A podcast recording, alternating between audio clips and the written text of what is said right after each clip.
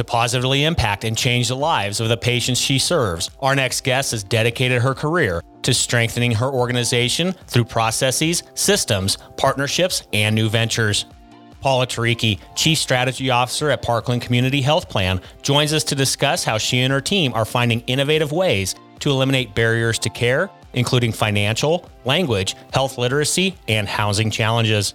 Additionally, Paula discusses her experience in managing the continuum of care for women and their infants, including ambulatory, emergency, and inpatient for one of the largest maternity services in the United States.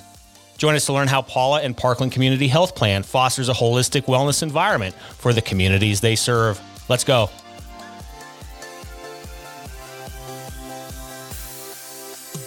Welcome to Passionate Pioneers with Mike Biscelli, where we highlight and speak with the innovators, the game changers, and the pioneers who are deeply passionate and relentless in solving the problems our world is facing today.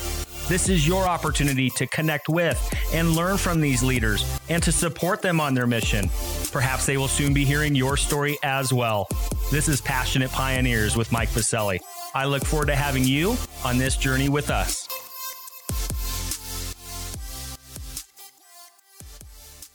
Paula, a very warm welcome to our podcast today. Thank you. It's a pleasure to be here. Well, given your passion for facilitating care for women and children and finding innovative ways to eliminate barriers to care, including financial, language, health literacy, and housing challenges, I'm grateful to have this very important conversation today. But before we dive in, a bit of housekeeping. While listening to any of our episodes, please take a moment to subscribe to the podcast so you will automatically receive episode updates in your podcast player. Simply search Passionate Pioneers with Mike Biscelli on Apple Podcasts, Spotify, or wherever you listen to your podcasts. And lastly, please visit the bottom of the episode notes to connect with me on LinkedIn, Twitter, and Clubhouse in order to further the conversations occurring on this podcast. All right, Paula, it's almost time for our community to learn how you and the Parkland Community Health Plan team are partnering with local organizations to help create a holistic wellness experience for all of your members. But first, what's that one piece of advice that you would give to others who are passionate about reimagining the health of our world? I would say it may be difficult, but listen to those people who might be complaining. Oftentimes, people will complain because they're facing a problem or an issue, or they need a solution. So I would say, even though it may be difficult, listen to those people who have a complaint, because you might even find yourself helping them solve it, and you might come up with a really creative solution. You know what I also love about that, Paula, is at times you hear the complainers, and a lot of people sometimes write them off, right? But to your point, let's listen to them, let's dive in, let's go a few layers deeper to understand where the source of that is, why they're complaining, what's going on. But what's fun about that at times is if you can take that complainer and turn them into a super fan or an evangelist or somebody that really supports your organization. Have you seen that over time with all the work you guys are doing with your members? Absolutely. Not only, you know, here at the health plan, but throughout my career, I have had the opportunity to be in charge, you know, of a large area or small area. And oftentimes that sort of, you know, I've got an issue or I need help, where you are able to collaborate and really partner with people to make their job easier or solve a problem for a patient. That's often part of the fun thing that you do, you know, really kind of working together, finding out where the issues are and just figuring out, how do you go forward? How do you bring resources? How do you bring tools? How do you bring uh, new team members in to help you solve the issues? Yeah, no, I personally like to run towards the complainers,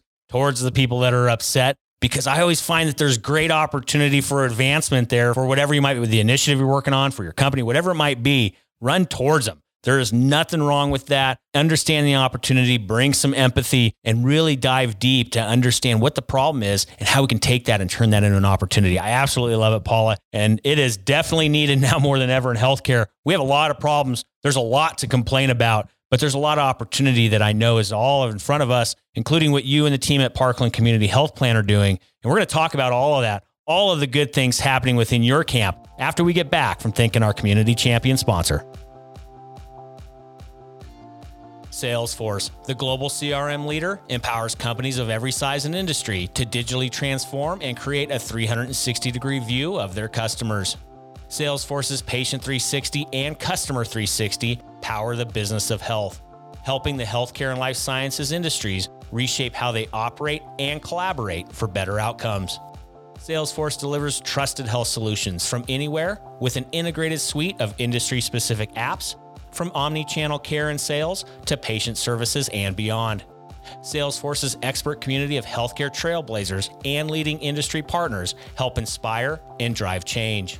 And Salesforce supports you in adapting for what's next with a scalable and interoperable platform. Salesforce believes the future of health is connected. Do you? To learn more, visit salesforce.com slash business of health. All right, we are back with Paula Tariki, Chief Strategy Officer at Parkland Community Health Plan. Paula, thank you so much for setting the stage today for a very important conversation. Don't be afraid of the complainers. Run towards them.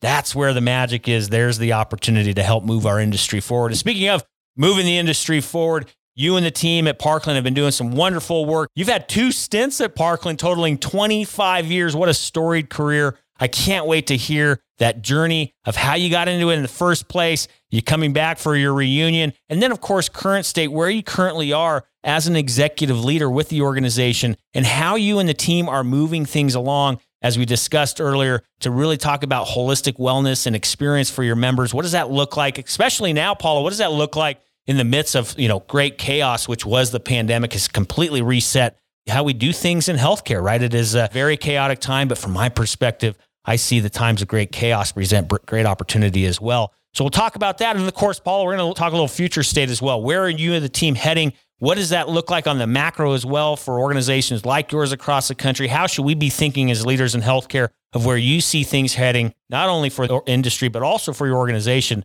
And of course, how we can help you out. And then we'll get out of here at the back end. But first, Paula, two stints, over twenty-five years at Parkland. Give us a little bit of that journey, and then we'll dive into all the good trouble you guys are causing today. Sure. So I started out as an administrative resident many moons ago at Parkland and was told we never hire our residents, so start looking for a job now. And so I thought, okay, I'll just work with people in such a way that they will give me a good recommendation at the end of my residency. And then about nine months in, my preceptor said, well, we've changed our mind. We'd like for you to go and work upstairs with the women's and children's area. And so that's how I really came to work for so long with the women's and children's services area. I started out doing just miscellaneous things that needed to be done. One of my first projects was to supervise the health unit coordinators in the neonatal I C U. And one of the things that we did was we called and we begged nurses to come to work because we had so many babies in the N I C U. That led to lots of other jobs.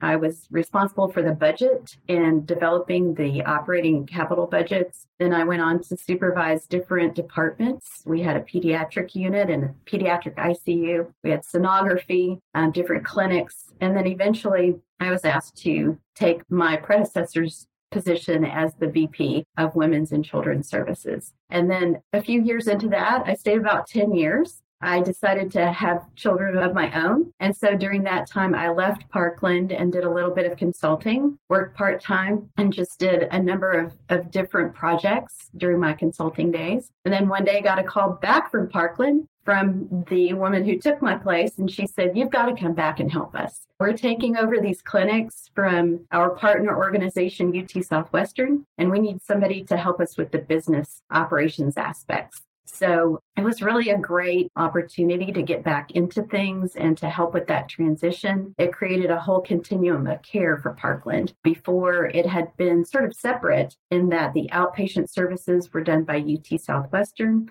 and the inpatient services were done by Parkland. And so it really allowed us to put everything together and create a continuum of care for women in the Dallas area. It was a great growth opportunity. It was a great partnership opportunity. And after that, I just continued.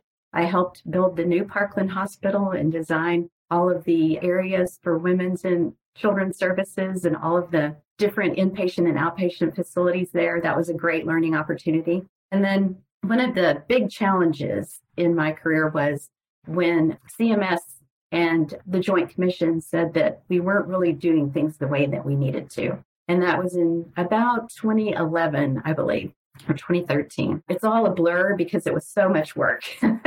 But during that time, we had a number of corrections that we had to put in place. And we were able to come out of that with a really great, strong, safe, and reliable organization. During that time, I learned a lot about compliance, regulatory uh, responsibilities, and it was really another great professional opportunity for me and really felt like I was making a difference. And that's one of the reasons why I've stayed at Parkland so long, is that there's never a dull moment and there's always another opportunity to learn something. And that's how I came to be at the health plan. And so one day my boss said, uh, we need you to go over there to the health plan. They need a little help. And so I said, sure, that sounds like a great opportunity. And it really meshed well with some of the early things that I'd done in my career in the women's services area.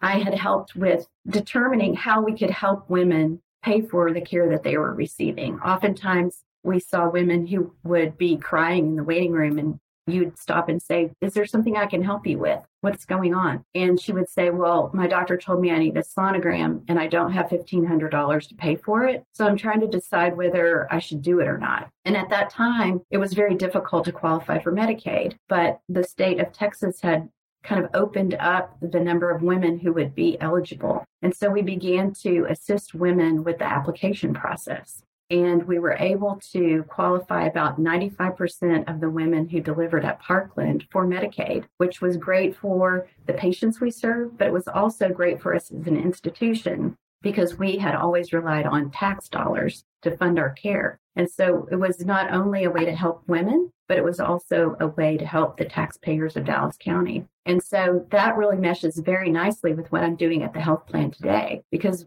the members that we have qualify for STAR and CHIP, which are primarily programs for women and children. And so I feel like everything has kind of come full circle in that I am able to continue that work that I started through the health plan. That is really exciting. And of course, Paul, I know we have a lot to talk about of, you know, you said that all that hard work years ago is a blur. And of course, still a lot of hard work in front of all of us. Again, given the rapid and, and incredible change that all of us experienced over the past number of years, we're going to dive into that in just a moment. But Paul, let's talk about also, give us a little bit of a history lesson. When did Parkland turn on the health plan? You said, hey, your boss, they may need some help over there. When did that all happen? And why? What were some of the triggers to make that happen as well? That might be an interesting conversation. Sure. So the health plan has been around for more than twenty years and was really established when the state of Texas decided to go into managed Medicaid. And so Parkland decided at that time to begin the health plan. And for those first uh,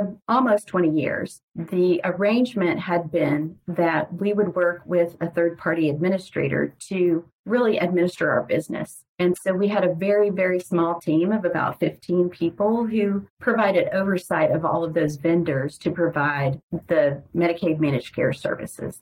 And so in the last few years, when I was told, you know, they may need some help, one of the things that we had seen is that our operations were really suffering. We really didn't have enough people to oversee everything that needed to, and we needed to make some improvements in the way we were doing business. And so we had a new C E O who came on board around twenty nineteen, and one of the things that he said to me was, you should really come over here and work for us full time. And so I decided that that sounded like a great opportunity and was, you know, would be both challenging and rewarding. And so we began to create a path forward for the health plan. We decided that we would transition away from our T P A and begin to bring things in-house that we wanted to be responsible for ourselves, which included member services, provider services. We wanted to be the voice on the phone. We wanted to be the people that our stakeholders spoke to, not, you know, a vendor who was doing things on our behalf.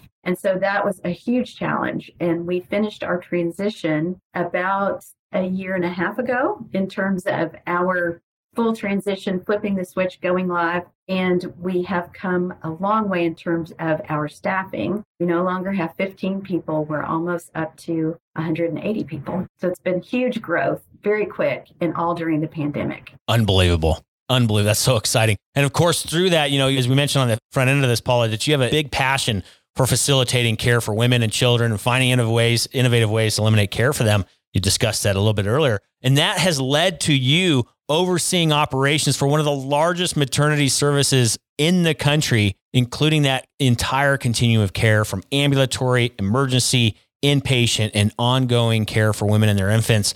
Paula, talk about that. It sounds like that that is something that you're deeply passionate about. How has that experience been, and what does that look like in regards to delivering that within the communities you serve? Well, I would say that that was a very, very important part of my career and really set the stage for the way, the passion that I have for my job. I had the opportunity to work with so many amazing people and so many innovative, creative, intelligent, scientific people along the way. Um, I had the opportunity to work with someone who was really passionate about solving issues. Early in my career, one of the problems was that Parkland was seeing this huge increase in the number of births, and we didn't have enough space, and we didn't have enough residents and physicians to take care of everyone that we needed to take care of. Because Parkland, some folks may recall that, you know, that's where they took Kennedy after he was assassinated. But also there are so many other things that are going on at Parkland. It's a huge trauma center, burn center. And as you mentioned, one of the largest maternity centers in the country. And so many of our patients are underserved. They don't have resources or insurance to go to other providers, so they come to Parkland. And so our challenge has been to make sure that we meet the demand, make sure that we are there for the community and offer the best services possible. And so some of the things that we did along the way included identifying new ways of providing care. So, for example, training nurses to become advanced providers, uh, nurse practitioners, including O B nurse practitioners, pediatric, neonatal training. And actually, we had a school for midwifery so that we could supplement the physician resources in the delivery room and also in our clinics. There are a number of clinics out in the community where we provide prenatal care, and then a specialty clinic on our main campus. So there's a whole continuum, as I mentioned before, whereby we can allocate the resources in the right place at the right time for the right patients, and then make sure that those who need critical specialty services get to that care as well. So the other thing that I would mention is the research that goes on at Parkland. It is this incredible body of work that contributes to the textbooks that most medical schools use, called Williams Obstetrics. All of the care that's provided at Parkland is very heavily researched and becomes evidence-based practice. And it's very consistent in providing excellent outcomes for the women and children who are part of the delivery service there at Parkland. And I think that now we're even bringing that forth into the health plan so that we can share those evidence-based approaches with even more community providers. Excellent. Well, thank you for that, Paula. And of course, our community is global, and let's level set just a bit. In regards to Parkland, who are the communities that you do serve? Can you outline that a bit just to level set for our community? Sure. So Parkland Health and Hospital System is actually three different, at least three different organizations. We have the health system, we have the health plan, we have the Parkland Center for Clinical Innovation, and then we also have the Parkland Foundation. And so Parkland Health System is really focused on Dallas County and providing that bedside care for Dallas County. However, the health plan is responsible for a seven county area in the North Texas area. And so we go even beyond the borders of Dallas County and serve folks in Collin County, Ellis County, Kaufman, Navarro, Hunt, Rockwall. So we have a much larger service delivery area than Parkland Hospital as a whole. And so we make sure that we understand the communities that we serve. Even some are urban, some are rural, and some are kind of in the middle. Thank you for that. It level set a bit to understand vast area that you do serve. It's a big swath, that's for sure. But Paula, you know, we mentioned the pandemic a number of times. Let's go there for a moment as well. You talk about the significant growth you had for the health plan in the midst of the pandemic and how much you grew from fifteen people to almost, you know, two hundred. It's amazing. Let's also dive in. How has things changed for you and the team? Being the chief strategy officer, setting the vision to move forward. How has things changed for you and the team, given what the crisis and the calamity that we just went through as a world? Well, I can remember standing in the hallway and waving goodbye to John Windling, our C E O, and saying, well, I'll see you in a couple of weeks, thinking that we would all be back very quickly. So that was probably one of the biggest challenges, is just going with the flow, figuring out what's next. How are we going to respond to this? We had the opportunity to work very closely with our providers as well in terms of how can we bring folks in? How do we ensure care is still being provided? Making sure that we reached out to them to see, how are you doing? What are your patients saying? What are our members saying? How can we connect with them and make sure that they feel safe when they need to get health care? One of the challenges that we had was really finding the right people that we needed to assist us. We were going through the midst of this huge digital transformation. All of our systems were changing. We were building, we were designing, building, implementing, testing, creating new processes, creating new documents, training folks, just, you know, altering our organization completely. And so we had to come together as a leadership team. We had to collaborate. We spent many, many hours on WebEx and Zoom, as you can imagine, as so many people did, just touching base, figuring out, you know, where do we want to be? How do we want this to work? What do we want our culture to be? John was very good at outlining his vision for the organization. And, you know, my job was to help put it in a very succinct and understandable body of work. And I did that in collaboration with our chief marketing officer. And what we boiled it down to was we wanted to be the health plan of choice for our members, our providers, and our stakeholders out in the community. And we wanted to do that in a financially sustainable way. And so that really encapsulates where we're going and what we're doing. And as the strategy officer,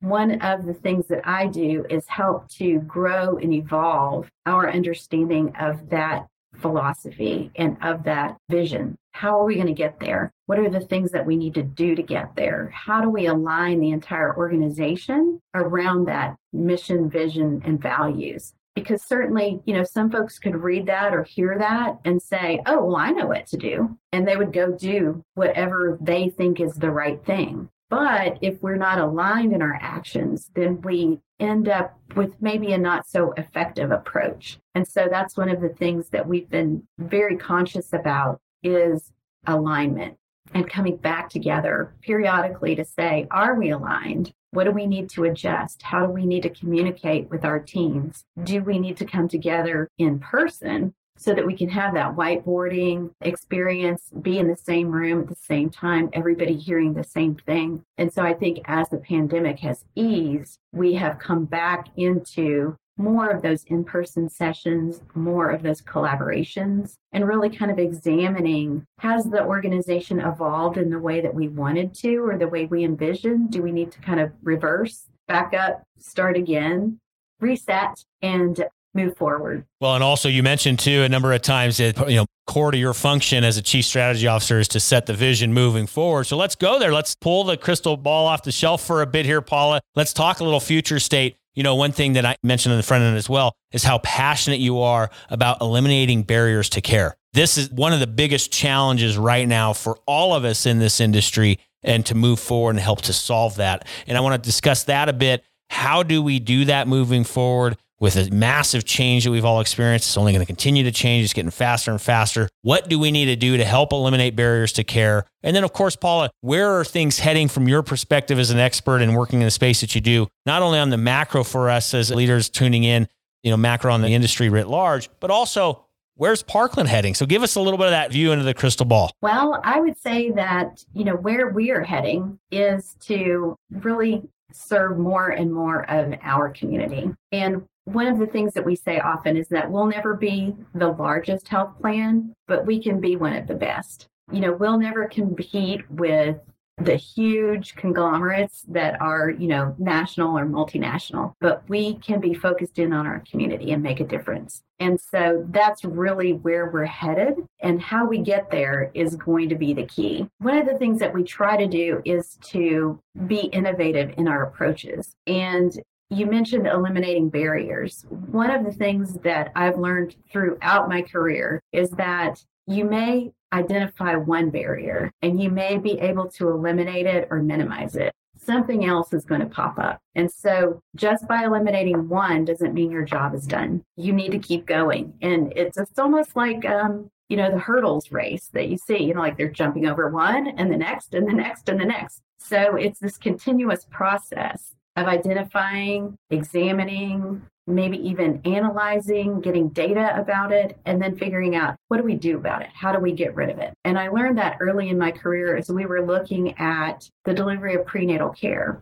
you know, what was stopping women from getting their prenatal care? And sometimes it was, well, you you all don't speak my language. And so I don't feel like I had the opportunity to communicate. And so then, you know, putting in place language assistants who could be there or, and then over time, even digitally, to assist with that patient care at the bedside. And then saying, okay, well, that barrier is eliminated. Now what's the next one? Well, now I can't get to the clinic. So now how can we provide transportation? Okay, now, you know, what's the next thing? Well, now I'm afraid that you're going to ask me for a copay. Okay, well, let's see how we can do that. Okay, now I go to my visit, but I can't get my medications. Okay, now let's see, how do we get you your medications? And just looking at what's the next thing? How do I solve it? And never tiring of solving that puzzle. You know, I think it really helps in, in strategy and probably in operations too, if you like to problem solve, if you like to figure out the puzzles and see how the pieces fit together and to make a difference. And so I think that those barriers continue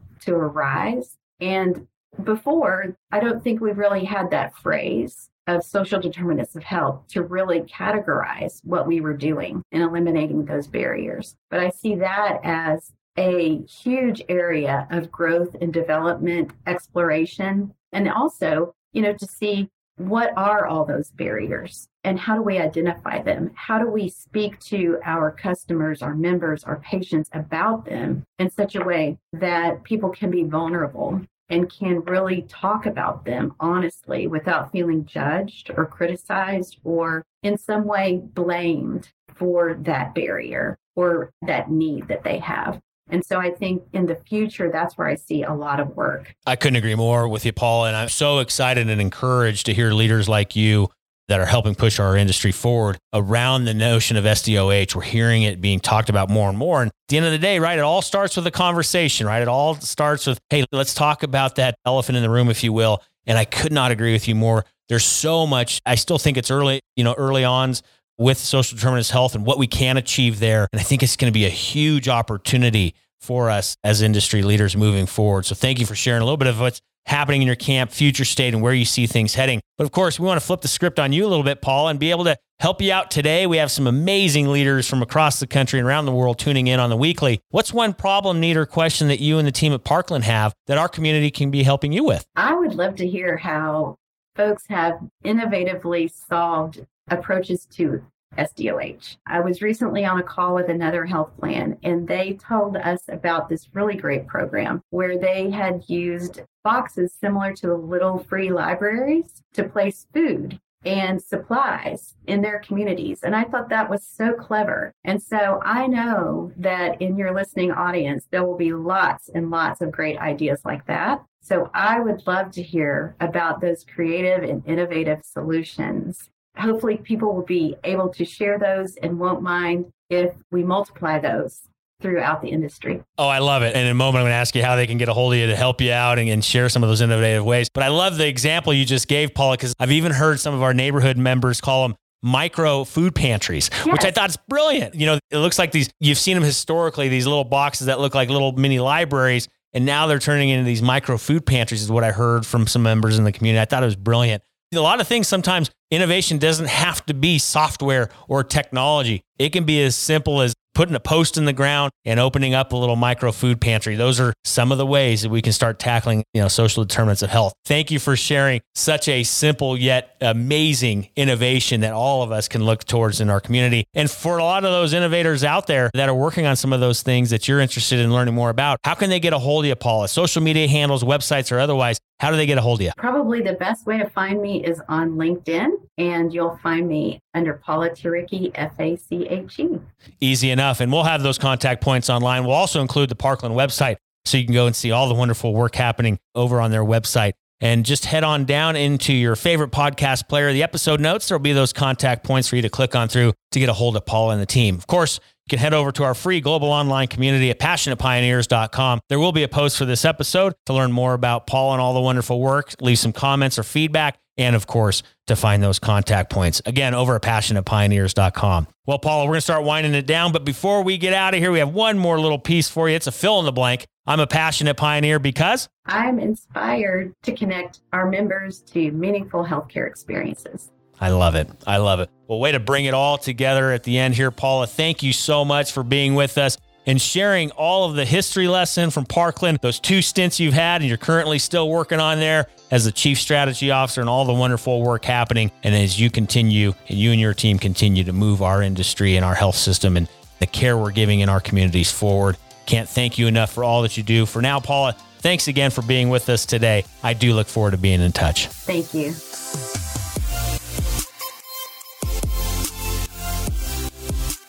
Thank you for joining us today on Passionate Pioneers with Mike Biscelli. We'd love to hear your feedback about the podcast so we can continue to improve this community and to further support the pioneers being featured. Lastly, please take a moment to subscribe to the podcast and invite your friends and colleagues to join us. This is Passionate Pioneers with Mike Biscelli. I look forward to having you back with us during our next episode.